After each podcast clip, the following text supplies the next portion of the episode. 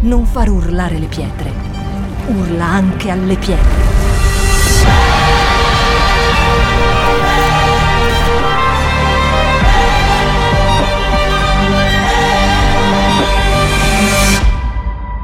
Shout 2022. Alza il volume della tua fede. Qualcuno pensa che cattivone sto pastore, che mostro. Ma uno si dimentica che nella Bibbia, vi ricordate Stefano, il primo martire? Lui era pieno di Spirito Santo, aveva il viso come quello di un angelo, era un figo pazzesco, insomma. Super spirituale. Sai qual era il lavoro di Stefano? Servire i tavoli. Loro per trovare uno che serviva ai tavoli hanno trovato Stefano, uomo pieno di Spirito Santo, di bella testimonianza e apprezzato da tutto il popolo, c'è proprio scritto, né? Perché uno pensa che magari fare un servizio meno appariscente, eh, tipo non so, uno sta lì all'accoglienza a dare buongiorno, sì, che vuoi che sia stare all'accoglienza a dare buongiorno. Sei la prima faccia cristiana che una persona che entra per la prima volta in una chiesa vedrà e io so l'importanza di questo perché a Milano, quando arrivi in chiesa al mattino, sono anche esagerati. Buongiorno, come stai? Ho detto, mamma, ma al mattino mi gridate all'orecchio, io mi sveglio di un malumore di solito. Però mi ricordo una volta che sono andato in una conferenza a Roma, non nella Sabbath, sia chiaro, e c'era questo signore all'accoglienza davanti alla porta così. Io sono arrivato a lui, buongiorno. Eh, scusa, dov'è che si entra? E uno non credente pensa così, siccome uno pensa che c'è una gerarchia, né? quanto più in fondo alla chiesa più cresce, no? quindi fino ad arrivare sul palco, uno pensa, ma se quello alla porta già mi risponde così, il pastore mi tira la Bibbia in faccia, perché peggiora, né? Fare i servizi nella chiesa è qualcosa di, di spirituale e c'è una menzogna che è stata raccontata per anni, che esistono servizi nobili e servizi meno nobili. E vi racconto una storia al volo che non c'entra un tubo con quello che predicherò oggi, ma è importante. Quando Mosè ha finito di costruire il tabernacolo, Dio dice a lui, prima di usarlo lo devi ungere ogni tenda, ogni cortina, ogni pezzo, ogni utensilio, ogni altare, tutto va unto con un determinato olio che Dio spiega a lui come fare. Né? E noi sappiamo che il tabernacolo era diviso in atrio, luogo santo e luogo santissimo. Nell'atrio si adoperava cacca di animali, scrementi di bue, perché erano i pezzi che loro toglievano dall'interno degli animali da buttare via. E quindi era un luogo molto sporco e in quel luogo entrava di tutto, lo straniero, lo schiavo, l'ebreo, il sacerdote, tutti quanti.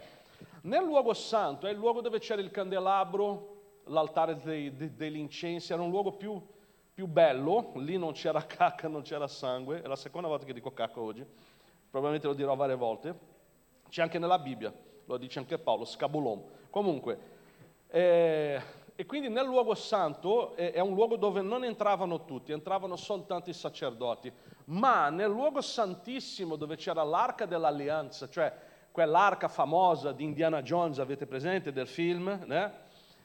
non è quella, è quella di Dio, dove Dio parlava con il sacerdote, in quel luogo era il luogo santissimo. Se Dio mettesse differenza tra colui che adopera la cacca, terza volta, nell'altare degli olocausti, le teste mozzate di toro, l'interiore, le reti dei fegati, non so che, tutta roba schifosa, l'intestino, tutto quello veniva tolto e poi la carne era, era fatta bruciare. Quindi Dio potrebbe dire, ok, questo luogo qua è un luogo un po' meno nobile, dove lavorano quelli che fanno un po' la pulizia, fanno i lavori forzati quasi, no? E quindi qua mettete un oglietto qualsiasi, un po' di olio d'oliva, va bene, che se ne frega, no? Il luogo santo invece già qua è un luogo più, più importante, qua entrano i sacerdoti, qua mettiamo un olio un pelino più bello, ma nel luogo santissimo mettiamo un olio della Madonna, per dire, già che ci siamo, buttiamo lì, no? Ma Dio non ha fatto questa differenza. Dio dice a Mosè di fare un olio e con quell'olio ungere l'atrio, il luogo santo e il luogo santissimo. E Dio sta dicendo, non mi importa che tu adoperi resti di animali e robe sporche nell'altare degli olocausti o che tu sia davanti all'arca del patto, cioè questo luogo qua da dove Dio lancia la sua parola, perché dentro alla mia casa siete tutti sotto la stessa unzione, perché l'onore non è in quello che fai, l'onore è per chi lo fai. Quindi se tu lavi il bagno della chiesa, sappi che tu stai lavando l'altare del Signore, dove si adoperano sempre gli stessi materiali che si adoperavano nel tabernacolo, diciamo, no? Ma è proprio un paragone meraviglioso perché non ci sono servizi nobili e servizi meno nobili all'interno di una chiesa, perché nobile è servire Dio. Quindi che tu sia nel servizio d'ordine, nell'accoglienza, nel bar o sopra il palco a predicare o a cantare, l'importanza davanti a Dio è la stessa, l'unzione davanti a Dio è la stessa. Ed è per quello che il pastore dice, fate la scuola biblica, perché vogliamo dei sacerdoti che servono al bar, vogliamo dei sacerdoti che ricevono la gente all'entrata, vogliamo dei sacerdoti che fanno il servizio d'ordine, vogliamo dei sacerdoti alla media, vogliamo sacerdoti nel mixer, vogliamo un sacerdote sul pulpito, speriamo bene, né? vogliamo sacerdoti nella lode, questo è importante. Quindi quando il pastore dice fate la scuola biblica, il discorso è molto più grande di quanto noi pensiamo. Amen?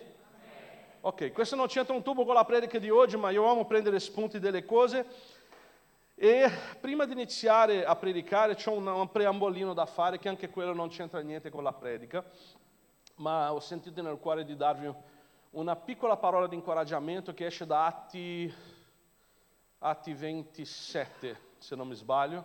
Comunque leggete il libro degli Atti, è bellissimo, racconta la storia degli Apostoli. Atti 27 probabilmente, c'è, c'è un, un, momento dove c'è una tempesta e Paolo la, lo stavano portando proprio a Roma e, e in quel momento c'era una, una, tempesta molto forte al punto che i marinai iniziano a buttare fuori dalla barca tutto ciò che era peso, i macchinari, le cose, addirittura il cibo, hanno buttato fuori tutto dalla nave per alleggerire il carico. In quel momento arriva l'Apostolo Paolo e dice, uomini, bisognava darmi ascolto quando ho detto di non partire in quel momento lì. Sicuramente prima c'è stata una, una discussione su partire o no, si stava eh, eh alzando l'aquilone, un vento molto forte, non bisogna partire, non hanno dato ascolto, era un prigioniero. E lui dice, bisognava darmi ascolto quando ho detto di non partire, ma ora che siamo partiti e ci troviamo in questa situazione, state tranquilli, poiché ci sarà la perdita della nave. È come arrivare all'hostes e dire, signori, eh, l'aereo sta cadendo, ma non preoccupatevi. Capisci? E Paolo dice questo a loro, state tranquilli, poiché ci sarà la perdita della nave, ma non della vita di nessuno di voi. Perché? E lì Paolo dice una cosa incredibile, perché il Dio al quale io appartengo e il quale io servo mi ha parlato questa notte. E vedete, Paolo era, era un apostolo scelto da Gesù stesso, eh, era un uomo pieno di, di, di, potenza dello Spirito Santo, era un uomo di rispetto, era, era ebreo, era tutto. Aveva tutti i passaporti più importanti dell'epoca, si muoveva in doni dello Spirito, in potenza, e Paolo non è mai arrivato dicendo il Dio che io, io, sono Paolo, il Paolone pazzesco, qua decido io, dico una cosa succede, dico calmati, il mare si ferma, tranquilli. Paolo non pensava così perché una certezza Paolo aveva. Prima di tutto, io appartengo a Dio. Lui dice, il Dio al quale io appartengo e il quale io servo, mi ha parlato questa notte. E molte volte noi ci dimentichiamo di, questa, di questo piccolo dettaglio. Noi apparteniamo a Dio, noi siamo proprietà di Dio e Dio bada a ciò che è suo. Molte volte tu sarai in mezzo a delle tempeste, a dei momenti difficili della tua vita dove sembra che Dio ha chiuso un occhio, non è vero, tu appartieni a Dio. In quel momento tu ti alzi dire, e dici, io non perderò la mia vita poiché il Dio al quale io appartengo e il quale io servo è con me. Quindi Dio sta dicendo, tu appartieni a me, io non sono un Dio che gioca con la tua vita, a volte vivrai dei momenti difficili, perché Gesù ha detto, nel mondo avrete tribolazione, quindi non è una questione di se, ma di quando, ci saranno ma non temete, io ho vinto il mondo. La differenza è che Paolo che cosa ha detto? Il Dio al quale io appartengo e il quale io servo. L'importante è sapere che noi continuiamo a servire Dio anche in mezzo alla tempesta, perché la tempesta passerà e Dio no. Lui sta dicendo questo, continua a confidare in me, continua a credere che io sono Dio, perché anche se c'è una tempesta, io sono con te, tu appartieni a me, la tempesta cesserà, ma tu vivrai. È una cosa che noi diciamo sempre, la cosa peggiore che può succedere a un cristiano è morire e andare in cielo. Anche se morirai un giorno, non si sa. David Wilkerson, uno dei più grandi pastori dei tempi moderni, che ha fatto cose incredibili, è morto in un incidente di auto. È morto, sai? Proprio morto, morto. Da 0 a 100 è morto 101. È in cielo. Come fa un uomo così a soffrire un incidente di auto? La gente muore. La gente muore, sai, è da, è da quando è iniziato il mondo che la gente muore. Succede da migliaia di anni che la gente muore, no? L'importante non è quello, è dove andremo. Quindi sappi che la cosa peggiore che ti può succedere nella vita è andare in cielo con Dio in eterno. Amen? Questo è incoraggiante perché smettiamo di temere la tempesta e iniziamo a mettere di più gli occhi nel Dio a quale noi apparteniamo. E Paolo diceva, se io, se io sperassi soltanto per questa vita, se noi avessimo speranza soltanto in questa vita, noi saremmo tra le più miserabili tra le, tutte le creature, perché questa vita è solo un piccolo tempo dove noi scegliamo dove vivere in eterno. Amen? Preghiamo e andiamo a casa? Ah, Genesi capitolo 15. Io non proietterò i capitoli perché leggerò, cioè non, non leggerò perché parleremo di pagine intere della Bibbia, quindi vi racconterò la storia, vi dico cos'è, così potete, dov'è, così potete vedere che non sto inventando storie, leggete voi la Bibbia dopo e vedrete che ho detto le stesse cose.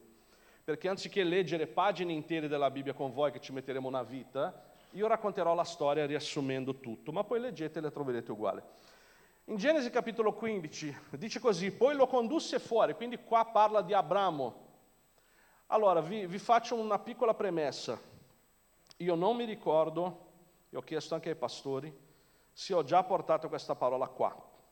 Se l'ho già fatto, ottimo, perché la beccherete due volte.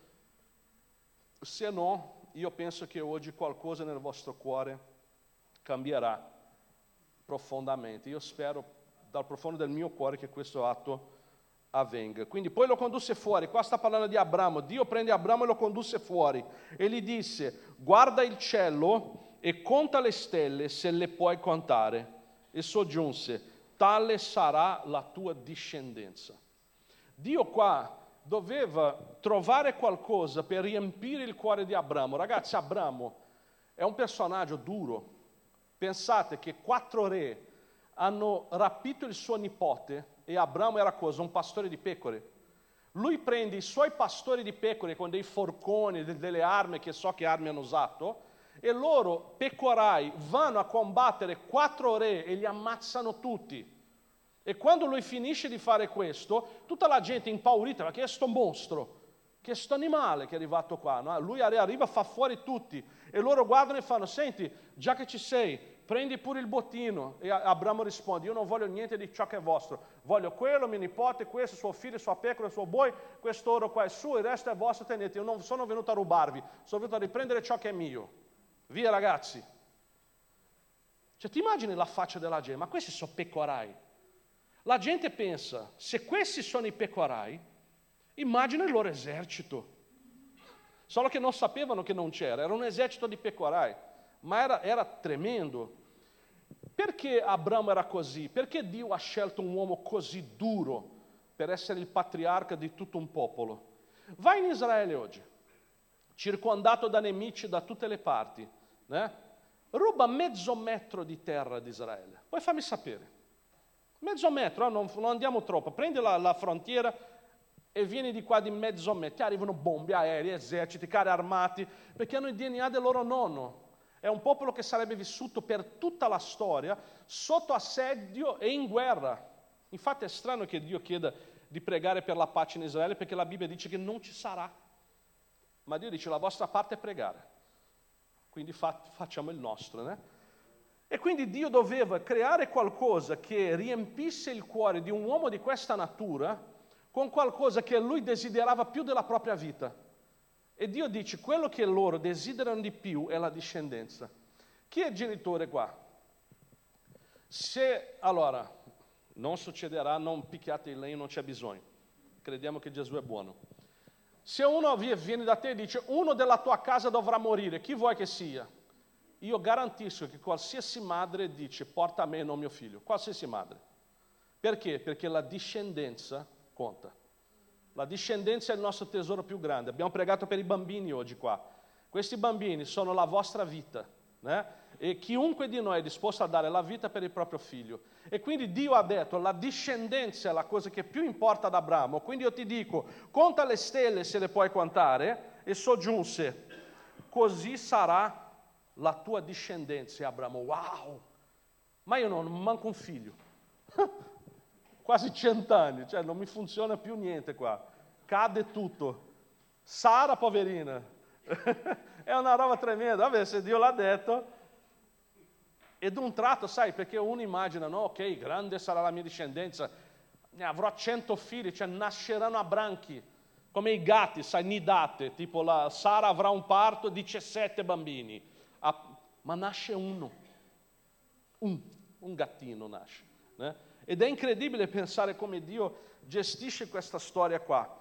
Ma l'importante, mettiamo il nostro focus sulla discendenza, quindi è molto importante la discendenza, solo che all'interno della discendenza c'era un secondo fattore che era ancora più fine, che era la questione della primogenitura. È come se fosse la, primo, la, la discendenza è la cosa più importante, ma la primogenitura è la ciliegina sulla torta, cioè era il meglio, il massimo della discendenza, il primogenito. Ok?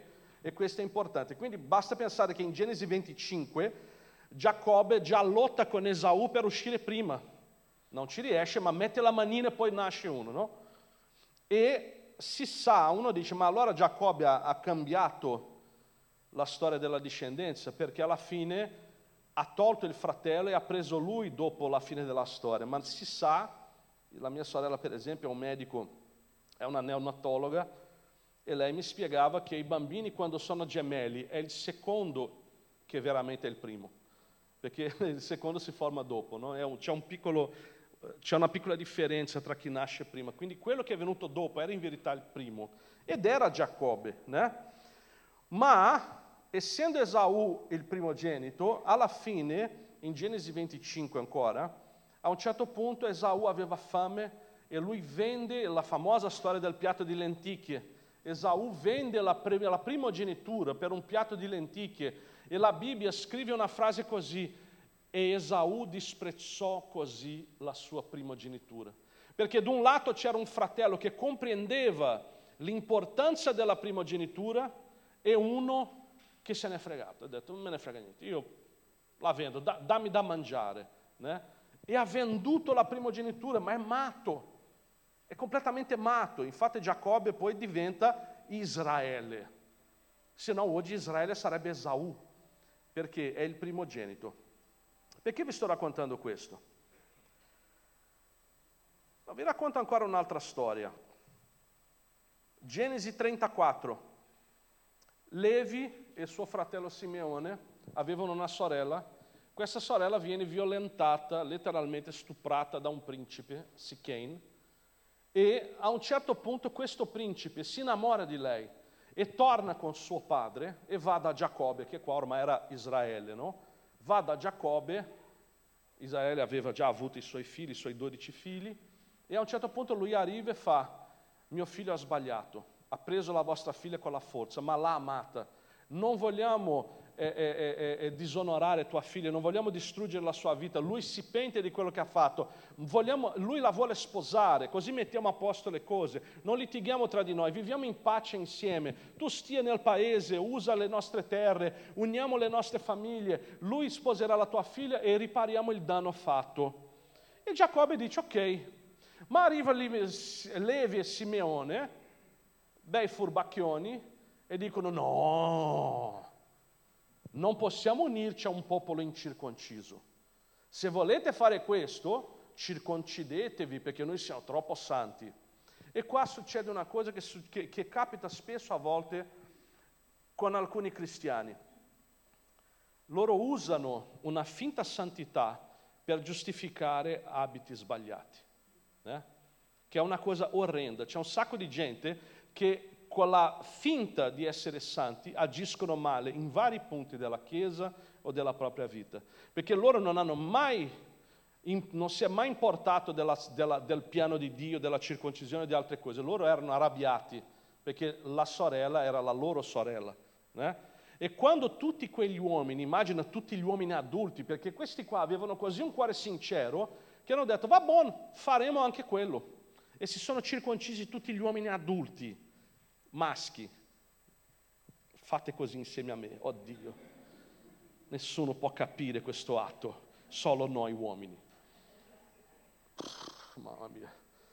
E dice che loro erano così addolorati la sera che non riuscivano a muoversi e la Bibbia dice Levi e Simeone sono entrati in città e hanno ucciso con la spada tutti gli uomini, incluso il re e il suo figlio. Il giorno dopo Giacobbe si arrabbia e fa, ma, ma io ho detto che andava bene, perché avete fatto questo? La risposta dei due figli, e la nostra sorella doveva essere trattata come una prostituta? Ma se quello la stava sposando, creatura, capisci? E c'è tanta gente che è così, che a volte con la sua finta santità disobbedisce a tutte le richieste, è come se il pastore dicesse facciamo così, così, così, tu fai esattamente diverso. E quando qualcuno ti va a riprendere, ma perché ha fatto così? Eh, no, a me non piace come sta facendo lui. Nessuno ti ha pregato di rimanere qua. Eh? Sono, la Chiesa ha due libertà bellissime, quella di entrare e quella di uscire. Nessuno può entrare e voler camminare con noi, però tu vai a sinistra e io vado a destra. A meno che tu non sia come mia moglie, che si riesce a fare la spaccata, sai, mia moglie intanto... Mia moglie è incredibile, perché lei, l'altro giorno era in casa, sono rimasto in silenzio per due minuti e lei è scoppiata a ridere, perché lei, chiacchierando con me, è arrivata vicino alla parete, si appoggia, mentre chiacchierava con me, si è appoggiata alla parete, ah, c'è quella cosa, si è abbassata, ha preso il proprio piede e l'ha tirato qui. Io guardavo quella scena e dicevo, ma me la rompi in due questa, ci ho dovuto fare fidanzamento santo, non so che cosa, 18 anni di matrimonio, me la, me la ammazzi la moglie. Non puoi fare così, no? Quindi se tu non riesci a fare questo, capirai che è impossibile che una gamba vada di qua e l'altra di là, perché a un certo punto si rompe. È naturale, né? è naturale. E quando loro fanno questo, Giacobbe, ok, Giacobbe sembra un vecchio passivo che non ha opinione Babò. Poi succede, in Genesi 35, qui è un, è un macello dietro all'altro, in Genesi 35 Ruben, che è il figlio, il figlio primogenito di, di, di Giacobbe, Ruben, mentre il padre va con le pecore a Migdal, lui sale sul suo letto e va a letto con la sua concubina. E la Bibbia dice Giacobbe viene a saperlo. Di nuovo Giacobbe fa. Mm. Guarda, mi fa molta paura questo tipo di gente. Mio nonno era così, mio nonno veneto, lui faceva, mm. tu non sai cosa può succedere, perché io che cosa facevo? Ogni volta andavo lì a, a rompere le scatole alle galline, mentre loro stavano però incubando le, le, uova, quindi loro uscivano rischiando di rovinare le uova. Cioè, non stare con le galline, ho detto, ah ma stavo solo giocando. Mm un giorno ero lì a rompere le galline, non ho visto da dove è arrivato, mi è arrivata una ciabatta sul sedere, boom! Mizzico, ho visto le stelle. E il nonno, mm? Non parlava, faceva, mm. Era un basso, mm, che vuol dire ti sto per prendere, e poi l'un forte, mm, ti ho preso. E Giacobbe era così, ok? Pensa a Giuseppe, quando Giuseppe dice ho avuto una visione, c'erano 12 stelle e la luna e il sole, tutti si inginocchiavano davanti a me. Uno fa, ma dovremmo inginocchiarci tutti davanti a te? E dice, Giacobbe non dice niente, serbò tutto nel suo cuore. Mm. Capito? E quindi sembra una cosa così che uno dice, ok. E quindi in quel momento Ruben va a letto con la concubina del padre. Wow. Poi arriva Genesi 49. Torniamo un attimo indietro, Genesi 49, fammela aprire qua un secondo. Genesi 49.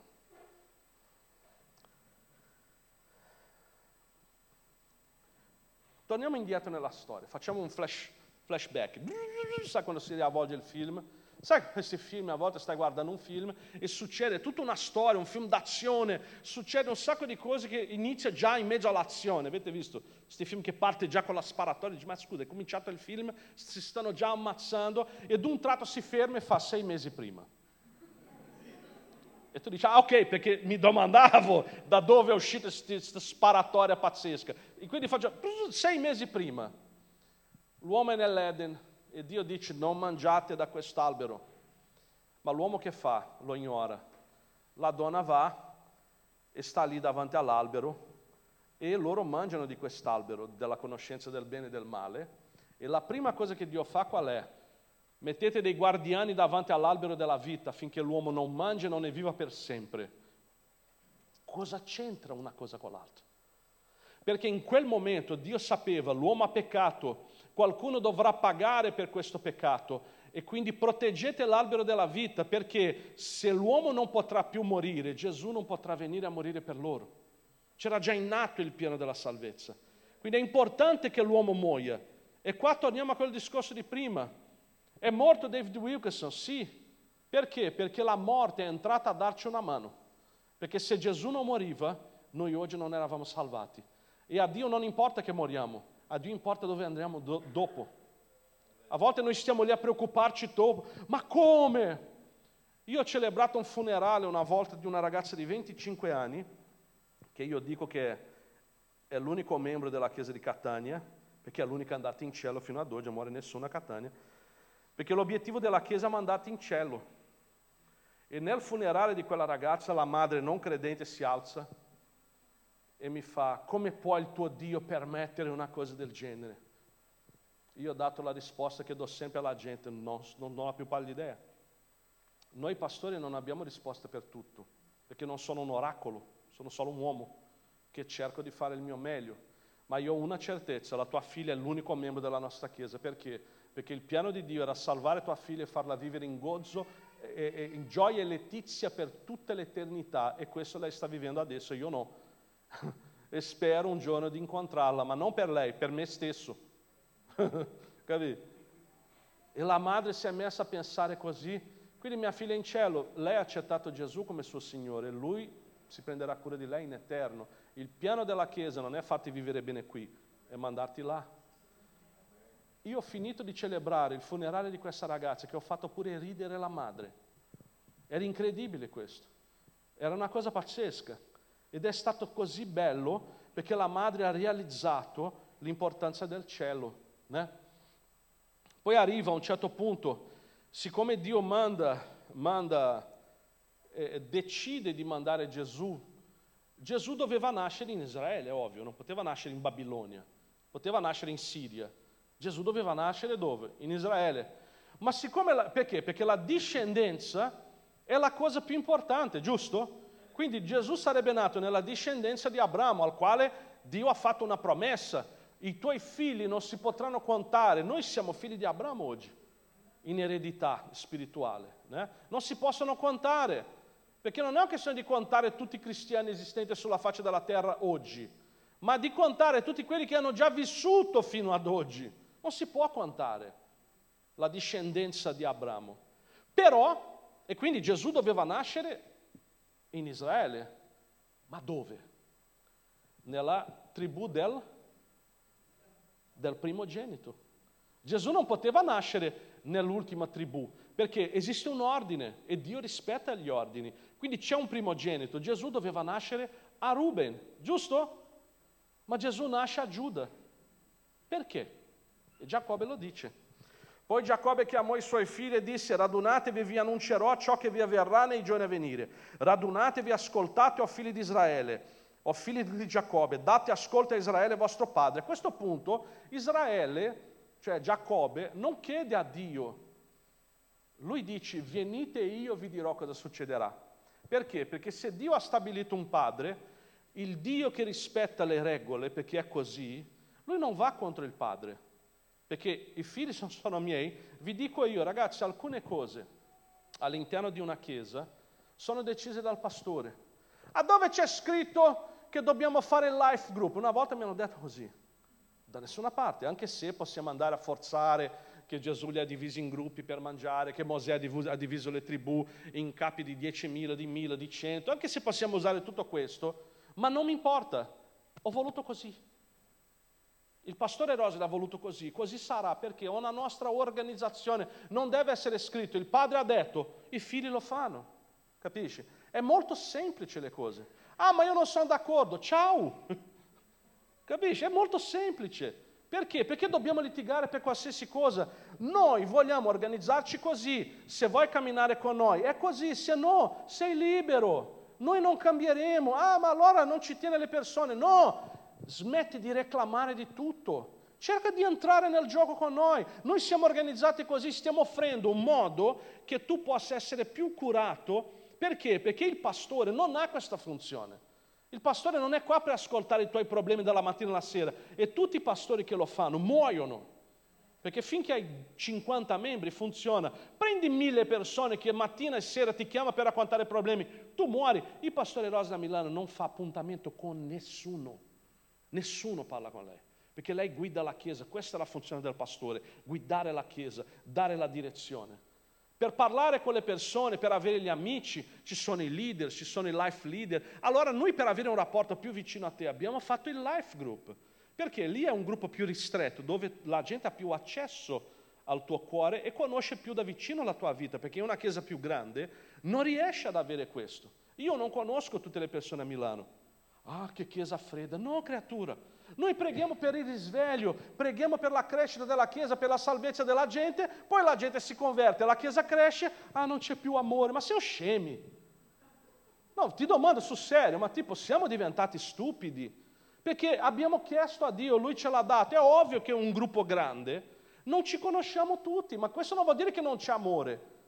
Io agirò nell'ambito in cui, in cui Dio mi ha messo. Io non conosco tutte le persone della Chiesa, ma sono gentile con tutte quanti, capisci? Ma io, quelli che lavorano con me, che sono vicino a me, io li, li pastoro, li, li, li curo. Eh? Capite questo? Ma non contenti, abbiamo pensato, però manca ancora un rapporto ancora più intimo e abbiamo creato il mentorato. Capisci? Cioè, immagina la scena, la Chiesa ti sta offrendo in tutti i modi persone disposte a prendersi cura della tua vita. Ma ti dà fastidio, eh? c'è quello là che mi vuole controllare. Mamma, quanto reclamiamo. Allora stai da solo. Ma poi se stai da solo reclamerai che sei da solo. Sai che, che duro che è? Pregate per i pastori, perché a volte nostro, la nostra voglia è veramente inforcare le persone. Sappiate, non ve lo diciamo ma lo vogliamo. Perché dobbiamo essere meno bambini. Dobbiamo dire, perché non pensiamo, noi che siamo nati di nuovo, che siamo cristiani, non riusciamo a guardare e dire che bello, si prendono cura di me. Perché la Bibbia dice che quando l'occhio è ammalato, tutto è brutto. L'occhio, l'occhio sano, una persona sana, non, ah, mi state controllando, no, sei ammalato tu. Ti stiamo cercando di curare, di stare vicino a te. Ah, ma io sono obbligato a raccontare. Nessuno ti ha chiesto di raccontare. Un mentore, vi dico questo, il mentore non deve mettersi nei fatti degli altri. Non è il tuo lavoro. Se una persona ha bisogno di condividere con te qualcosa, lei lo farà. Se non lo fa, non è un problema tuo. Perché c'è gente a volte che sa tutto, ma mira con questo al padre, con la madre che ha fatto questo, col fratello, col cugino. Non è pettegolezza. Non facciamo i fatti degli altri. Una volta, per sbaglio, adesso già curato, un mentore è arrivato da me eh, c'è un ragazzo della chiesa che vorrebbe parlare con te. Ho detto, dimmi, ok? No, perché lui ha un padre così, no, ma ho detto, fermati, non raccontarmi la vita degli altri. Lui l'ha raccontata a te? Sì. Se lui vorrà, lui me lo dirà. Tu non puoi dire a me le cose che lui ti ha detto. Stai, stai, stai andando oltre il tuo, il, tuo, il tuo, dovere e questo è brutto perché perderai la fiducia di questo ragazzo. Ah, ok, scusa. Ho detto, no, non farlo più, capisci? È un insegnamento, no? Perché io e i miei discepoli mi raccontano tutto e neanche mia moglie lo sa. Mia moglie non sa niente di quello che... E, poi noi curiamo uomini e donne, marito e moglie insieme. Io non so niente. Una volta un discepolo mio è rimasto... Ti ha detto tua moglie? Ho detto no, di cosa? Ah no, mia moglie ha parlato con lei che dobbiamo parlare con voi di un, di un problema. Non ti ha detto, no, mia moglie non racconta gli uomini di tua moglie a me. Davvero? Ho detto sì la fiducia di questo ragazzo è cresciuta, questo ragazzo è un pastore, È cresciuta perché noi facciamo one la coppia, ma io non so quello che lei dice a mia moglie, lei non sa quello che lui mi dice. A meno che mi dica ho tradito mia moglie amico. Bene, verrai con me, ma lei lo saprà.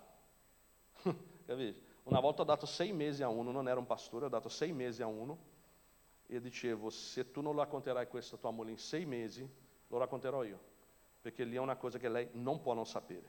Comunque, detto questo, Giacobbe chiama i figli e dice, io vi dirò quello che avverrà. A questo punto Dio è lì in cielo che dice, ok, Giacobbe dirà delle cose, ragazzi. Chi mi prende nota? Angelo! Io, io, tutti si chiamavano Angelo. Io, io, io, io. Un angelo qua, vieni qua.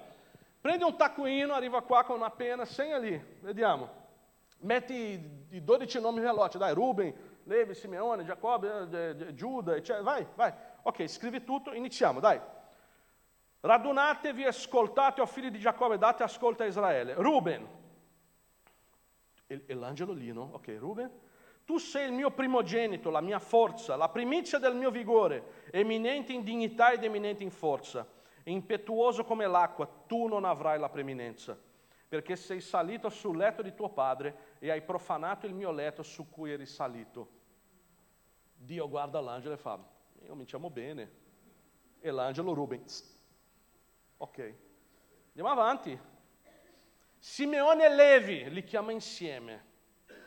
Quello che faceva, mm, adesso, mm, Simeone e Levi sono fratelli, le loro spade sono strumenti di violenza. Non entri l'anima mia nel loro consiglio segreto e non si unisca la mia gloria al loro convegno, poiché nella loro ira hanno ucciso degli uomini e nella loro malvagità hanno tagliato i garretti ai tori.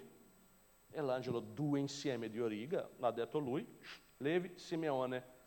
Però qua succede qualcosa di più pesante ancora, perché Giacobbe dice, maledetta la loro ira il padre maledice i due figli. Se voi andate a vedere nella Bibbia, Simeone sparisce. Simeone non viene distrutto perché Dio ha un patto con Abramo, quindi non, non, può, non può fare a meno, ma Simeone diventa una tribù irrilevante. Non hanno un grosso esercito, non hanno niente, vivevano in mezzo a Giuda addirittura, perché non avevano neanche un, un numero abbastanza per avere una terra loro e vengono dimenticati. E Levi, uno dice, ma scusa, aspetta, Levi non sono i Leviti? Non sono i Leviti? E perché a loro è stato dato il sacerdozio? Che storia strana. No, ma la Bibbia lo dice. Cos'è che succede? Esodo 32, 25, vi, vi, vi racconto la storia, ok? Praticamente arriva quel momento dove Mosè sale sul monte a ricevere la parola di Dio scritta sulla pietra. No? Mentre lui era là, né, Giosuè dice c'è rumore di, di guerra nell'accampamento e Dio fa no, è festa, il popolo si è già deviato. E Mosè no. E Dio fa, fa una cosa, Mosè, distruggo tutto, ammazzo tutti e da te inizia un nuovo popolo. E qua Mosè fa una cosa che molti di noi facciamo spesso, no? Ah no, Signore, dai che dici, dai, sì, puoi fare così, cosa diranno di te? Quegli egiziani, gli altri popoli, ah vedi il loro Dio l'ha tolto dall'Egitto per poi ammazzarli tutto, no, non va bene, sai, distrugge un po' la tua reputazione. Cioè Mosè insegnava a Dio il suo lavoro.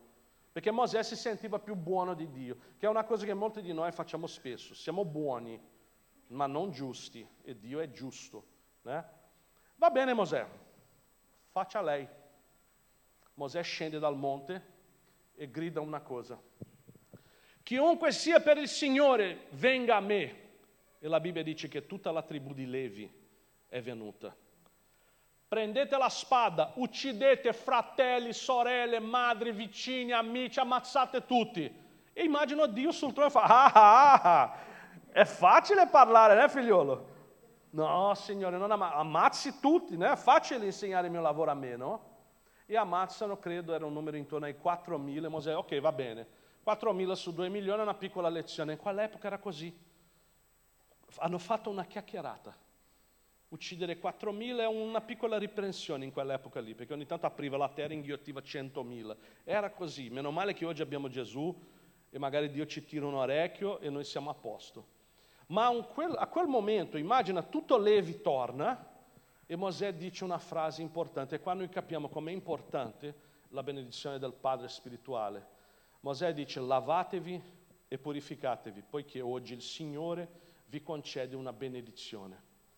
A questo punto torna Angelo, quello di prima col taccuino, e fa Dio, e allora qua è rigato, sai, Liveone, Simeone, Levi, e Dio si trova in una situazione imbarazzante, che diceva, scusa, avevo già tagliato il ragazzo, tu mi, mi dai una benedizione, adesso devo trovare una collocazione per Levi e non so dove infilarlo perché l'avevo tolto e Dio fa quello che molti genitori fanno quando il figlio combina guai nella vita.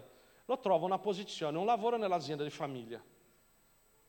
E Dio dice, vabbè, voi sarete i sacerdoti, lavorerete con me perché non so dove infilarvi, voi sarete i sacerdoti. Ed è per quello che Levi è stato riscattato, perché loro hanno ricevuto la maledizione di un padre, ma poi un secondo padre li ha benedetti e loro vengono riscattati.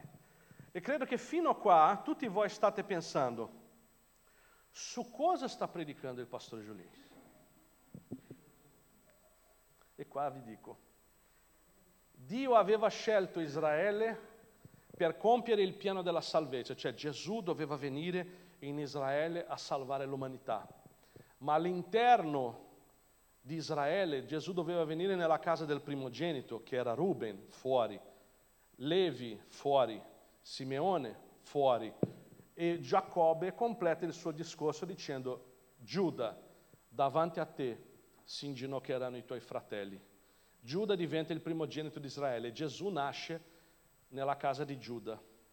Ma Dio, siccome Gesù doveva nascere in una famiglia, Dio non aveva ancora scelto questa famiglia. Dove faccio nascere il mio figlio? Una domanda importante. Pensa, pensa, se per, per Israele era così importante la discendenza e all'interno della discendenza era così importante la primogenitura, quale onore è per un padre essere la casa che riceverà il figlio di Dio? Quale onore? E questo fatto succede in Prima Cronache 17 e qua velocemente vi racconterò la storia e capirete l'importanza di qualcosa che noi a volte non ci rendiamo conto, perché è la cosa più importante, è la scelta più importante che Dio ha fatto. Dove metto Gesù? Davide, quando fu stabilito nella sua casa, disse al profeta Nathan, ecco io abito in una casa di cedro e l'arca del patto del Signore sta sotto una tenda. Nathan rispose a Davide, fa tutto quello che hai in cuore di fare, poiché Dio è con te. Ah, che meraviglia. Nathan torna a casa felice. Davide entra nel palazzo felice, Nathan arriva in casa, e dai facciamo una bella cena, oggi giornatone ho consigliato il re, dato una profezia pazzesca, il re è contento, tutti sono un profetone pazzesco, né? Perché? Perché lui ha capito l'intenzione di Davide, non è giusto che io abiti in una casa di cedro e l'arca del mio Dio in una tenda. E lui fa, bella, vai che è tua, Dio è con te. E qui succede qualcosa di incredibile, perché? La Bibbia dice così, ma quella stessa notte la parola di Dio fu rivolta a Nathan in questi termini, va e di al mio servo Davide. Pensa una cosa, il profeta fa la profezia, torna a casa, perché la Bibbia dice che quella stessa notte Dio... E quindi immagina il profeta con il suo pigiamino, con la, il cosino col pompon, con la candelina, sai le candeline così in casa tranquillo, che si mette a letto perché Dio gli parla di notte e fa, oh, Nathan, mm, svegliati. Ciao bella. Chi è il papà, la mamma? Ok, allora, lui dice, torna là dal re. Allora, noi sappiamo che nella Bibbia, quando, quando un profeta arrivava in una città, o portava vita o portava morte, tanto che loro uscivano fuori e diceva vieni in pace, perché o arrivava con qualcosa di pesante o con una grande benedizione, perché era questo il loro lavoro. Quindi erano persone che tu non sapevi mai come arrivavano. E Dio dice vai là di notte e bussa nel palazzo. Nathan a questo punto inizia a pensare, ma scusa, perché? Neanche Nathan sta capendo, ma io ho dato una parola al re, il re ha detto una cosa bella, ho detto che tu sei con lui, vai là. Di notte, ok, Nathan arriva, bussa nel castello, là nel palazzo, bussa e aprono le guardie, vedono il profeta. Che è successo? Devo vedere il re perché non lo so, non mi ha detto ancora, devo andare là. E allora immagina quelle due guardie che sono alla porta della stanza del re Davide, vedono il profeta che arriva e svegliate il re. Io, tu, va là, nei piedi del re, no? Davide, se è come me avrebbe fatto... Mm, dai, Davide, che c'è? C'è Nathan il profeta, oddio, che è successo? Chiamalo dentro, arriva Nathan. Quindi cercate di immaginare umanamente la situazione, no? Così dice il Signore, non sarai tu colui che mi costruirà una casa perché io vi abiti. Cominciamo bene. Perché Davide ha detto, non è giusto che abiti un palazzo di cedro, l'arca di Dio, in una tenda. Il profeta mi dice, bella, vai che Dio è con te, Dio ti manda indietro qua di notte e mi dice, non sarai tu che costruirai una casa per me. Cosa abbiamo fatto di sbagliato? A questo punto il profeta lo guarda e fa, non lo so neanche io. Io sto profetizzando adesso a te e a me pure. Il, pro, il profeta è impaurito perché se non mi ammazza Dio mi ammazza il re, uno dei due mi ammazzerà, e Dio comincia a parlare. Infatti io non ho abitato in casa, in una casa, dal giorno che fece uscire Israele dall'Egitto fino ad oggi, ma sono andato di tenda in tenda, di dimora in dimora, e dovunque io sono andato in mezzo a tutto Israele, ho mai parlato a qualcuno dei giudici di Israele, ai quali avevo comandato di pascere il mio popolo, dicendogli, perché non mi costruite una casa di cedro? Nelle parole giuste della nuova riveduttissima del pastore Giolin 2022, Dio sta dicendo a, Mos- a, a Davide, ti ho chiesto qualcosa? Perché è quello che ha detto. E Davide per me a questo punto è sotto il letto. I due soldati che erano dentro la stanza, perché sai che il re non andava mai lasciato solo, no? A questo punto iniziano a indietreggiare e dice guarda, io sto lavorando, sono di guardia, prima che diventa un fuoco qua, sai, torno fuori, state bene, qualsiasi cosa, chiamateci, siamo qua, e si mettono fuori Nathan impaurito e Dio continua. Parlerai dunque così a mio servo Davide. Davide dice adesso arriva la mazzata. Così dice il Signore degli eserciti. Oddio. Ragazzi, ogni volta che Dio si presentava con un nome, diceva un'intenzione. Quindi lui, perché, pre- perché non si presenta come il grande Al Shaddai? Ti metterò sotto le mie ali, ti coccolerò, Yahweh Nissi, Yahweh Rafah ma si presenta come Yahweh Sabaoth, il Signore delle... è guerra. Cosa farà? Mi, mi, mi butterà una spada dal cielo, mi ammazzi. Così dice il Signore degli eserciti. Io ti presi mentre seguivi le pecore al pascolo, perché tu fossi la guida di Israele, mio popolo, e sono stato con te ovunque sei andato. Ho sterminato davanti a te tutti i tuoi nemici e ho reso grande il tuo nome davanti a te tutti i popoli della terra. Ho assegnato un posto a Israele, mio popolo, e gli ho fatto mettere radici perché abiti in casa sua e non sia più agitato. Ne seguitino, ne seguitino i malvagi a farne scempio come prima. E fin dal tempo in cui avevo stabilito dei giudici su Israele, mio popolo, io ho umiliato tutti i tuoi nemici. E oggi io ti dico, io costruirò la tua casa. Qua Davide dice, ma decidi mi, mi benedice o mi, cioè, non sto capendo il discorso, è nata neanche io. Cosa vuole fare? E Dio dice, te lo spiego. Quando i tuoi giorni saranno compiuti e tu te ne andrai a raggiungere i tuoi padri, io innalzerò al trono dopo di te la tua discendenza. Qua Dio va a toccare il punto cruciale della storia. E Davide, aspetta, calma. Quindi tu mi stai dicendo che ho fatto una cosa bella ma tu non la volevi? Ma adesso mi sta innalzando la mia discendenza, quindi qualcosa di grandioso sta arrivando, perché è la cosa più ambita che noi abbiamo. Uno dei tuoi figli e stabilirò saldamente il suo regno, egli mi costruirà una casa. Chi è questo? Salomone. E da lì il re era già contento. Può bastare così, grazie Signore, che bello. Ok. Io renderò stabile il suo trono per sempre. E io sono andato nella Bibbia o la Bibbia che mi dà tutte le traduzioni dall'ebraico. Sai cosa vuol dire questa parola per sempre in ebraico? Per sempre.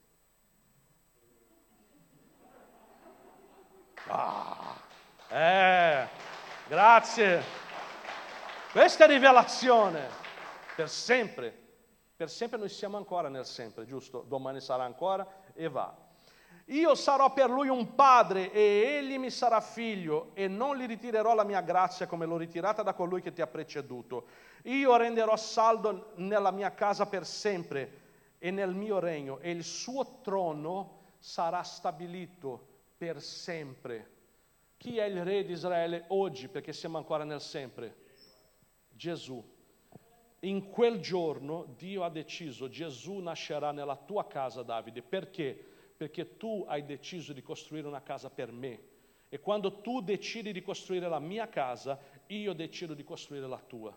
Perché per me è importante. Io, farò, io ti darò il più grande onore di tutta l'umanità. Tu sarai padre del figlio di Dio, del Cristo di Israele, perché hai voluto costruire, perché tu sei l'unico che ha detto non è giusto che io abiti una casa di cedro mentre l'arca della presenza del mio Dio è sotto una tenda. Io costruirò una casa per Dio. Dio no, no, no, no. Quello che tu hai detto, né te, né il profeta, né Mosè, nessuno di voi ha capito veramente l'importanza per me di questo fatto, tanto che io costruirò la tua casa e metterò Gesù nella tua discendenza e arriviamo là in Luca 1, 31, quando dice, ecco, tu concepirai e partorirai un figlio. Quindi c'è l'angelo che annuncia, annunzia l'arrivo di Gesù e lui dice, tu concepirai e partorirai un figlio e gli porrai il nome di Gesù. Questo sarà grande, sarà chiamato figlio dell'Altissimo e il Signore gli darà il trono di Davide, suo padre. Davide, suo padre. Capito? Apocalisse, Apocalisse, ah, egli regnerà sulla casa di Giacobbe in eterno e il suo regno non avrà mai fine. Quindi promessa compiuta.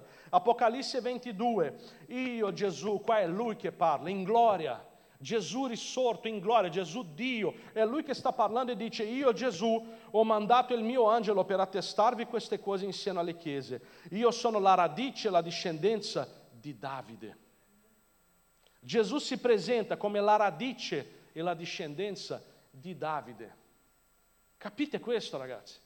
Capite come noi non abbiamo idea di quello che stiamo facendo qua? La gente maledice la Chiesa dalla mattina alla sera, la gente reclama delle cose all'interno della Chiesa, la gente crea contese, divisioni all'interno della Chiesa, ma non capisce che se tu ti metti in testa di costruire questa casa per Dio, Lui costruirà la tua. C'è un sacco di gente con una vita totalmente incasinata, totalmente incasinata, nel suo, nella, nel suo cuore, nella sua casa, nella sua, sono incasinati ovunque, ma giudicano la Chiesa dalla mattina alla sera. Questa è già una mancanza di vergogna, né? Anziché dire, in Brasile c'è un detto che dice il maiale che parla male della pancetta. Capito?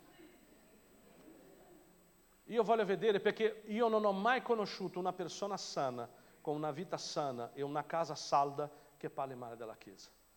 Perché la Chiesa non è nostra, la Chiesa è un pezzo di Gesù, è il corpo di Cristo. E tu non puoi amare Gesù solo nel suo cuore o nella sua mente senza amare la sua casa. E molte volte tu ti metterai lì a costruire la casa di Dio, a fare il tuo sforzo, a lavorare per la Chiesa e poi qualcuno reclamerà del tuo lavoro cosa che io faccio spesso. Infatti ogni tanto vado dal production team che si sbudellano per la Chiesa, ma a volte commettono errori e io devo andare da persone che servono come dei matti e reclamare con loro. Sai che peso è per me questo? Uno pensa che noi facciamo queste cose con un sorriso in faccia. Io non so a voi, ma io conosco un, un, amico che, ogni, che, una volta ha dovuto riprendere suo figlio pesantemente, ma doveva, doveva, e lui l'ha tirato una, un ceffone, non in faccia ovviamente, con, l'ha dato un piccolo, poi va bene, non è così, neanche ammazzato il figlio. Insomma, avete mai sculacciato il vostro figlio? Ecco, l'ha fatto e piangeva dopo. Piangeva lui. È andato in un angolino e piangeva. Perché quanto soffre un padre quando corregge un figlio? Eh? E io quando devo dire alle, alla brava gente che serve Dio, che hanno sbagliato, io quasi muoio, ma non davanti a loro, perché è il mio lavoro e io lo devo fare. Non lo faccio con tristezza, lo faccio con gioia, perché Gesù lo faceva con Pietro. Gesù martellava Pietro, ma Pietro diventa l'uomo poi che con la sua ombra guariva i malati. Pietro era quello che diceva, ma Signore, io con te, io morirò al tuo fianco. E Gesù fa, Pietro, prima che il gallo canti tre volte, tu mi negherai, figlio. Cioè, prima che il gallo canti mi negherai tre volte. Capisci? non sei quello che credi di essere. Poi Gesù cammina con Giovanni, che era piccolino, avrà, avrà avuto 17-16 anni, e Pietro fa, eh, ma che ne sarà di lui? Io sono Pietro, figurati, Pietrone qua, posso tutto in colui che mi fortifica. Ma lui è piccolino e Gesù risponde a Pietro, di lui sarà quello che vorrò, tu pensi alla tua vita.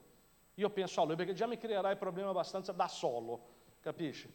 E Pietro è così, era quello che Gesù bastonava. Immaginate, Gesù, loro sulla barca, la barca lì che si sbatteva ad un tratto con il vento, vede uno che cammina sulle acque in mezzo alla tempesta e iniziano a gridare, un fantasma. E Gesù fa, non temete, sono io. E Pietro che fa, ok, se sei tu, dimmi di venire da te verrò, vieni. Ti immagini la scena? Perché noi leggiamo la Bibbia a volte senza entrare nella storia. C'è una tempesta tremenda, la barca che va di notte, quello mi siede sul bordo della barca e tira una gamba fuori, già ha fatto troppo per me. Metti l'altra gamba, l'acqua, boom, boom, boom, e quello salta, boom, e atterra sull'acqua, fa un passo, fa due passi, a un certo punto ha paura e comincia ad affondare. Chi ha mai cominciato ad affondare qua? Quando ti tuffi in piscina, comincia ad affondare. No, tu vai giù. Pietro comincia ad affondare. Gesù lo prende e dice, perché hai dubitato? A quel punto io sbottavo.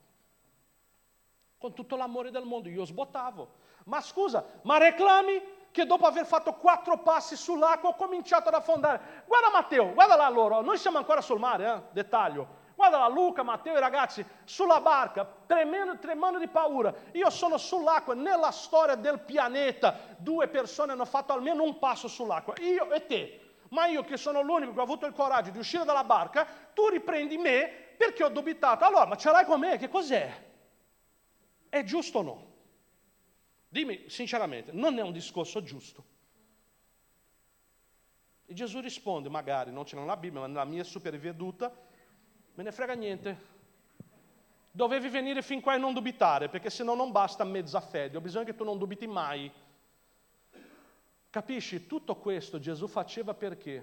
Perché Pietro era arrogante. Pietro era arrogante e Gesù lo stava abbassando. Però quando leggi, qual è la differenza?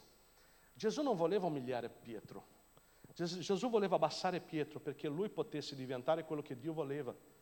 E la Bibbia dice che quando Pietro passava, la sua ombra guariva i malati. E cosa diceva Pietro dopo? Vai a leggere. Non c'è niente, bocca chiusa. Pietro non parla più. Lui vede l'ombra che guarisce e dice, quest'ombra è di Cristo io non c'entro niente, io sono quello che ha bestemmiato, che l'ha rinnegato tre volte. Quest'ombra qua si chiama grazia e io sono solo onorato che Dio abbia, la, si è degnato di manifestarsi attraverso la mia ombra. Io dovevo andare all'inferno, amico, sono, sto andando in cielo, guadagno totale, passa ombra, guarisce, non c'entro un tubo. Perché Gesù ha abbassato Pietro affinché Pietro diventasse grande, perché chi si abbassa sarà innalzato. E molte volte noi non riusciamo ad amare la Chiesa perché siamo troppo in alto. Ah, secondo me questa cosa qua è sbagliata, secondo me questo qua che il pastore fa è sbagliato. Ah, secondo me tu non sei abbastanza pastore per me. Capisci? Discorsetti di gente ammalata. Ragazzi, guariamo da queste cose e cominciamo a imparare che costruire questa Chiesa, costruire qualsiasi Chiesa, la Chiesa, io parlo di quelle che supervisiono io, che è Mantova, Padova, Verona, Catania, in Brasile, che Dio abbia pietà di noi e ci dia l'onore che è tutto nostro di costruire la casa per Lui. E quando tu sarai nella tua casa invece, dove soffri le tue tempeste, dove soffri i tuoi problemi, le tue cose, Dio dice no, no, tranquillo, tu stai costruendo la mia casa io costruirò la tua. E non sempre le cose vanno bene, ragazzi. Ci sono dei momenti dove la brava gente soffre di quelle botte della vita che tu dici, mamma mia, io a volte guardo e faccio, poverina. Cioè una volta una ragazza, e concludo, mi sono ricordato questa storia perché era tremenda, una ragazza di, guarda, due cose, una, la conoscevo da, da, da quando era piccola, di una bellezza allucinogena. Cioè lei passava e vedeva le teste dei maschi singoli così. eh, ma facevano bene, era impossibile non guardare. Si è sposato un tizio, dopo tipo tre anni di, di, di matrimonio, ha scoperto che questo qua andava con le prostitute, con non so che cosa, una roba, è venuto fuori una roba tremenda, ma così brutta, così pesante, e questo ha lasciato questo, figo, perché non era una volta, si è scoperto tutta una vita di bugie, di, di cose, e lei è rimasta da sola. Una tristezza, guarda, una cosa tremenda, un cuore distrutto proprio. Una ragazza che non, proprio brava e continuava in chiesa a servire e veniva giovanissima, bellissima, un giorno lei mi chiama, io ero in giro, ero al Duomo di Milano, in giro lì nella piazza, non so perché, mi suona il telefono, era lei piangendo. Lo Spirito Santo mi ha detto di chiamarti, perché non ero io il suo pastore, il pastore punto. E dimmi, saprà lui perché ti ha chiesto di chiamarmi, no? Perché io non so cosa fare, perché se lui era l'uomo che Dio ha separato per me, io non sarò mai più felice perché quell'uomo è andato, io sarò sola. E io ho detto, ma chi ti ha insegnato che... No, perché lui era il piano di Dio per me. Ho detto, no, ciccia, scusami, il piano di Dio sei tu, sei tu il piano di Dio. Non esiste questa cosa che c'è una persona nel pianeta che è per te. Tu devi scegliere con la testa, ci sono dei momenti nella vita che tu scegli con intelligenza, tu decidi su quale prezzo venderai la tua pelle a quella persona là e metti, è un uomo di Dio, è una donna di Dio, è fedele, è una persona seria, lavora, ha dei valori, quello tu giudichi. Non esiste questa spiritualizzazione del matrimonio che è una grandissima cavolata che ha fatto vittime in tutto il mondo. Ah, ma non c'è scritto nella Bibbia che Dio ha un piano B. Come no? Certo che c'è. Dove? In Genesi, subito all'inizio. Dio crea l'uomo perfetto, suo figlio, crea lui, l'uomo distrugge il piano di Dio e sbaglia. Cosa fa Dio? Piano B, Gesù. Perché il piano B di Dio è meglio del piano A. Non c'è da nessuna parte nella Bibbia che Dio faccia passi indietro. Dio va sempre in avanti. E tu sai che se tu hai costruito la casa di Dio, tu hai impegnato la tua vita a servire Dio, quel pazzo là ha deciso di distruggere te e la tua casa, sappi che Dio ricostruirà le rovine della tua casa e tu sarai felice questa ragazza, no aspetta, aspetta. Noi non siamo a favore del divorzio, ma nessuno merita questo. La Bibbia anche, Dio odia il tradimento, odia la violenza, odia queste cose. Né? A un certo punto, cosa è successo? Dio mi ha dato una visione di lei con dei bambini, sposata con un tipo, non riusciva a vederlo, felice da morire. L'anno scorso mi è arrivata una foto del suo matrimonio e io vedo, seguo le sue reti sociali, ogni tanto guardo la, la sua storia. Si sposa, sai, sa uno con la faccia da bonaccione, da bravo ragazzo, un bellissimo uomo che la corteggiava. Nelle foto c'è lui così che sbava, ma anche io ci sbaverei una così.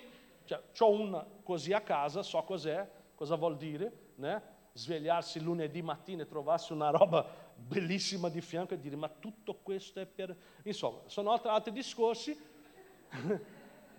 ma lei ha la sua vita completamente ricostruita. Perché? Perché lei appartiene a Dio, non si è allontanata da Dio, è rimasta a costruire la casa di Dio, è rimasta in chiesa, serve adesso nella chiesa di suo padre, nella lode e tutto quanto, e Dio ha detto, mentre tu fai questo per me, sappi che io ricostruirò la tua casa. Amen. So, so, che ho parlato un sacco stamattina, non so quanto tempo è durato, sono già le 12.10, magari un'ora che parlo, ma è troppo importante questo discorso, vero o no? Noi ci rendiamo conto che Dio ha deciso di far nascere Gesù nella casa di Davide perché Davide ha voluto costruire la casa di Dio.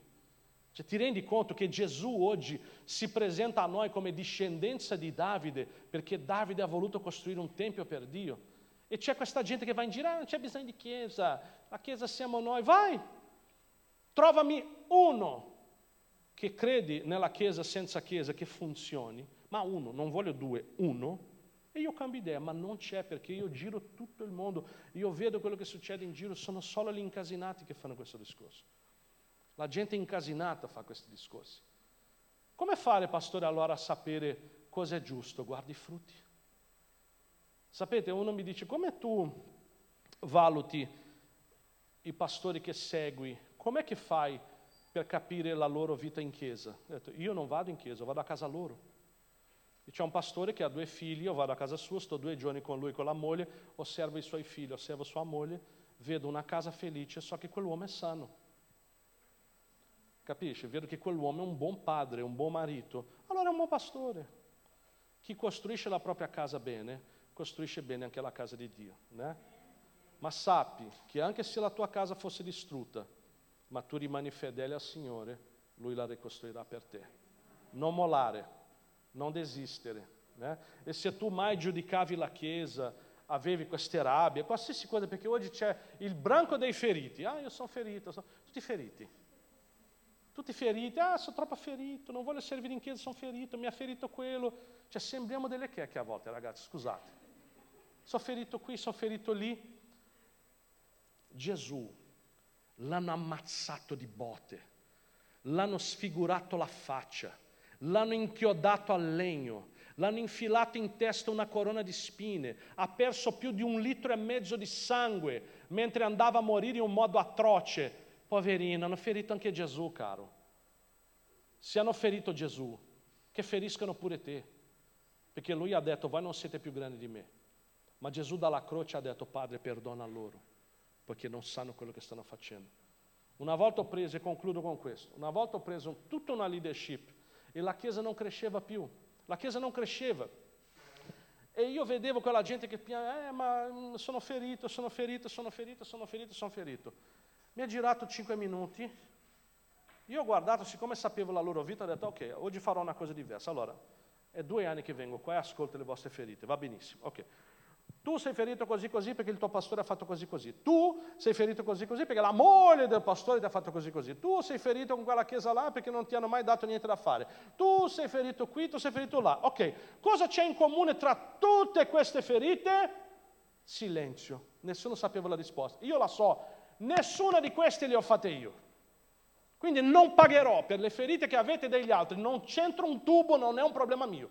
Decidete oggi che vogliamo perdonare e andare avanti, o rimanete lì fra 50 anni, vi trovo lì ancora a piangere le vostre ferite, ma io andrò avanti senza di voi, perché anch'io sono ferito. Ho avuto un padre che mi ha massacrato di legnate, di botte, di tradimenti, di violenza in ogni modo possibile. Sono uscito di casa con 14 anni.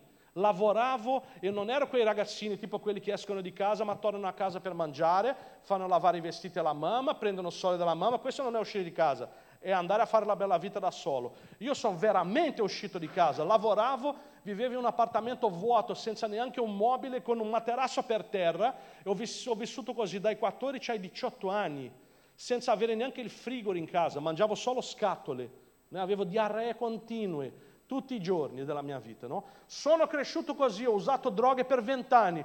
Oggi sono qua, predico il Vangelo, non me ne frega niente delle mie cicatrici, quelle mi fanno vedere la gloria di Dio che c'è su di me oggi. Oggi. Amen.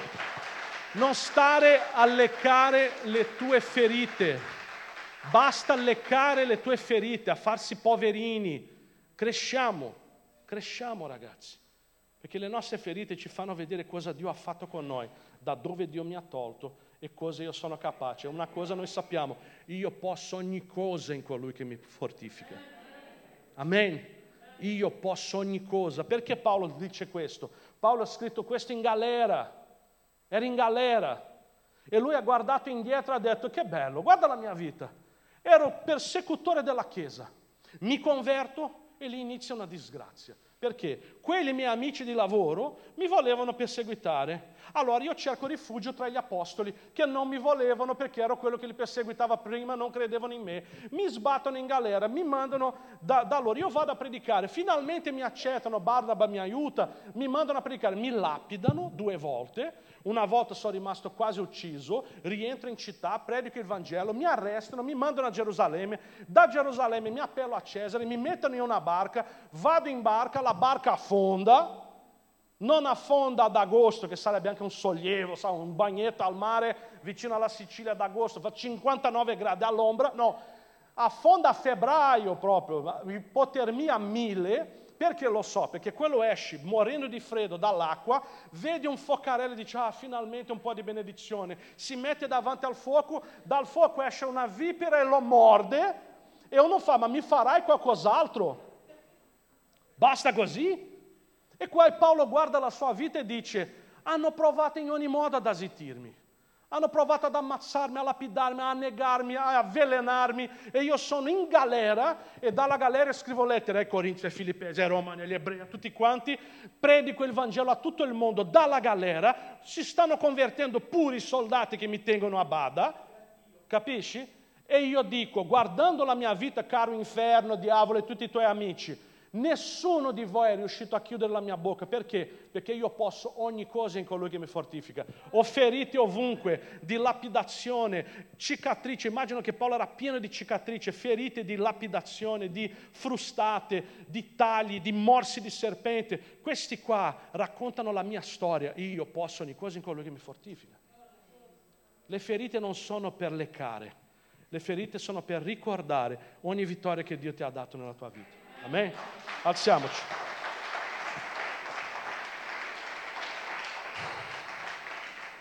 Oh. Ti viene voglia di andare fuori per la strada per evangelizzare? Costruisci la casa di Dio, gente. Costruiamo la casa di Dio, smettiamo di giudicare la casa di Dio. Amiamo la casa di Dio perché la casa di Dio è parte di Cristo. Ci siete? Sinceramente.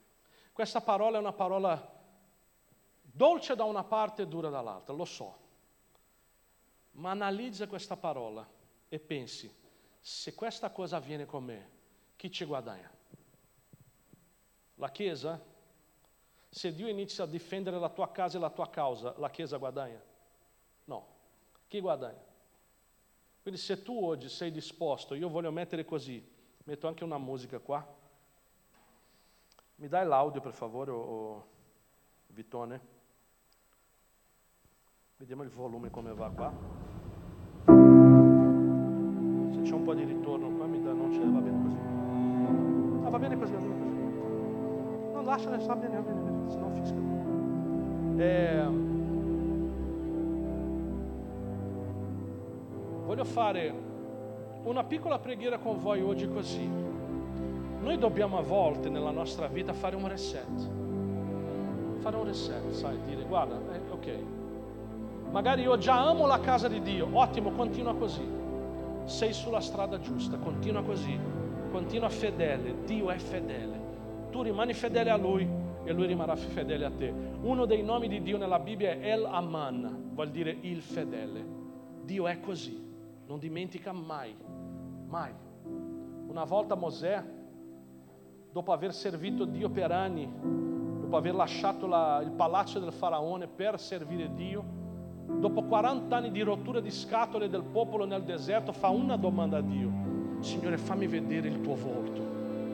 E cosa Dio risponde? No, scusa, da una cosina ti chiedo, dopo 40 anni di servizio, di 80 anni di servizio, ti chiedo una cosina, no, no, tu non puoi vedere il mio volto, se tu vedi il mio volto muori. E Mosè rimane lì col suo sogno in tasca. Ah boh, non vedrò il tuo volto. Mosè smette di servire Dio? No. Andiamo là sul Vangelo di Giovanni. Sei mila anni dopo, quattro, non so adesso, migliaia di anni dopo, Vangelo di Giovanni.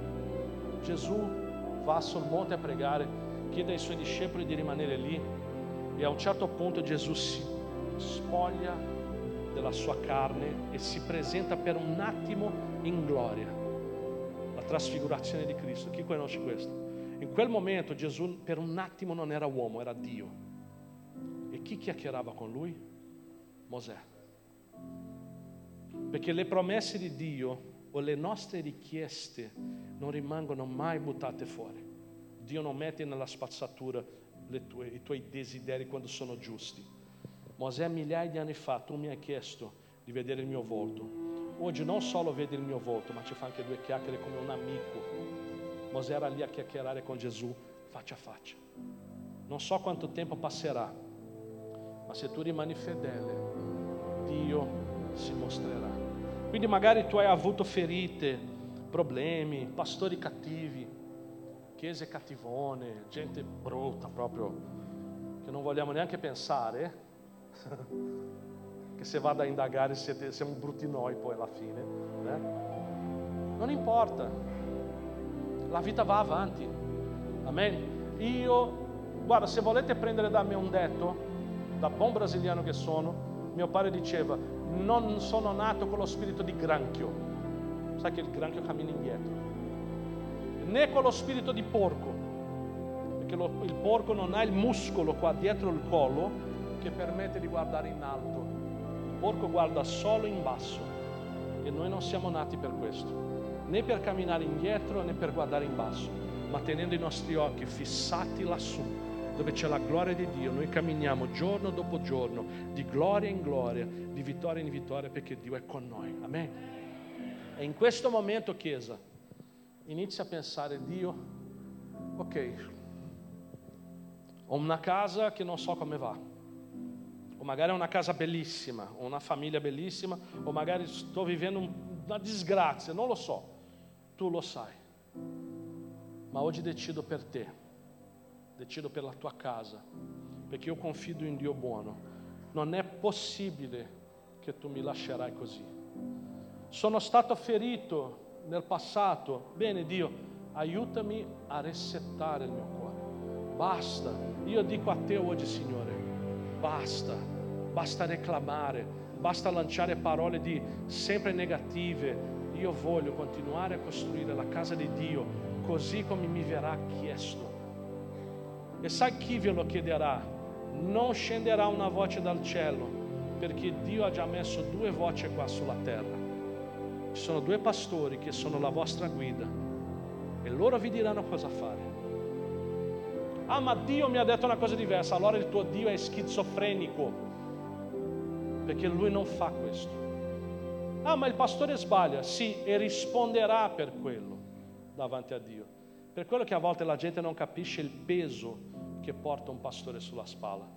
Perché quando mi, sono, mi hanno unto pastore, ho avuto un, una rivelazione la prima notte, quando mi sono sdraiato sul mio cuscino ho detto, oddio, io prima rispondevo per i miei problemi adesso rispondo per quelli degli altri e sono andato in panico, voglio disfare questa unzione, non la voglio più, troppo tardi. Io devo badare anche a quelli che sono sotto di me, è un peso enorme. È per questo che la Bibbia dice doppio onore, perché loro portano doppio peso. Non riusciamo come persone adulte a benedire i nostri pastori, non riusciamo come persone cristiane a amare la casa di Cristo, non riusciamo come cristiani a dire ok, io volevo là, mi dicono qua. Va bene. Mica mi hanno detto di ammazzare qualcuno di andare contro la Bibbia. Ah, ma il mio sogno era fare il leader. Mi hanno detto che devo fare il servizio d'ordine, fallo con onore. È il servizio d'ordine nella casa del Signore. È Dio che ti innalzerà dopo. E se Dio non ti innalzerà, sinceramente, questo qua non è una carriera non è un luogo di innalzare gente, è un luogo di innalzare Dio. Magari Dio ti abbasserà, fatti abbassare, perché una certezza abbiamo, se Dio ti abbassa è perché è buono per te. Amen. Siamo disposti veramente a fare questo? Ognuno sa la propria risposta. Ok? Non voglio preghiere emotive che domani mattina cambiano. Per quello non chiederò a nessuno di venire qua davanti, né chiederò a nessuno di alzare le mani. Ma così, con la espressione bovina, sai? Faccia da paesaggio, così nessuno sa, ma dentro il tuo cuore tu sai chi sei. In questo momento parla con Dio, fai la tua preghiera. Nessuno deve sapere, nessuno deve giudicare la tua vita fino adesso. Sei tu che devi dire al Signore, Dio, Facciamo di nuovo questa strada insieme. Non è giusto che io abiti una casa di cedro e l'arca del patto sia sotto una tenda nel mio cuore. Non è giusto che il luogo della presenza di Dio nel mio cuore sia rivestito di ferite, odi, arrabbiature, reclamazione. Io voglio liberare questo e costruire nel mio cuore un tempio. Geremia 17 tempio di gloria, un trono di gloria, un luogo santo che ho messo dentro il mio cuore, da dove tu mi parlerai e io ti ascolterò. Per quello, Signore, io oggi metto davanti a te il mio cuore sporco, il mio cuore pieno di cose che coprono il trono della tua gloria che è stato messo lì dentro. Io voglio fare pulizia in questo cuore, voglio liberarlo affinché la tua presenza prenda possesso di tutta quella zona. Io oggi, Signore, voglio guarire davanti a te per scelta, perché io so che il Signore è con me. Così come Nathan ha detto a Davide, vai e fa tutto che hai nel cuore perché il Signore è con te. Noi te lo diciamo oggi, vai e fai tutto quello che hai nel cuore perché il Signore è con te. E chiunque in questa chiesa deciderà oggi di amare la Chiesa di Cristo, di liberare perdono sul passato e di comprendere l'importanza di questo luogo, io dichiaro nel nome di Gesù che la grazia e la pace di Cristo sia con te, che Lui possa guarire le ferite del tuo cuore, che Lui possa in questo momento una volta per tutte mettere un balsamo nel tuo cuore e nella tua vita affinché tu possa crescere di nuovo. Non crescere in carriera, in posizione, ma crescere dentro, dentro il tuo cuore. Ricchezza spirituale noi, noi chiediamo per questa Chiesa, Signore. Ricchezza spirituale sui nostri cuori. Nel nome di Gesù. Amen. Chi concorda dica amen. Ah, ok. Bene. Come direbbe qualcuno in Sicilia, intesi? Spero di non essere stato pesante, non è la mia intenzione. Sono discorsi complicati questi, né? lunghi, per quello ho voluto aprire la Bibbia davanti a voi, così che tu sai che non sono io che sto inventando storie, c'è scritto. E se c'è una cosa con la quale Gesù ha distrutto Satana, è quando lui rispondeva, c'è scritto, c'è scritto. Non esiste nessuna predica umana che superi, per più brillante che tu sia, per più bravo che tu sia, la parola di Giulino non sarà mai niente comparata alla parola di Dio. Se c'è scritto, va bene. Amen. Grazie. Non far urlare le pietre, urla anche alle pietre.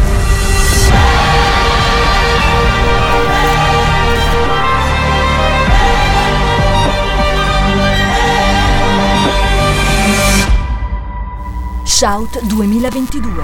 Alza il volume della tua fede.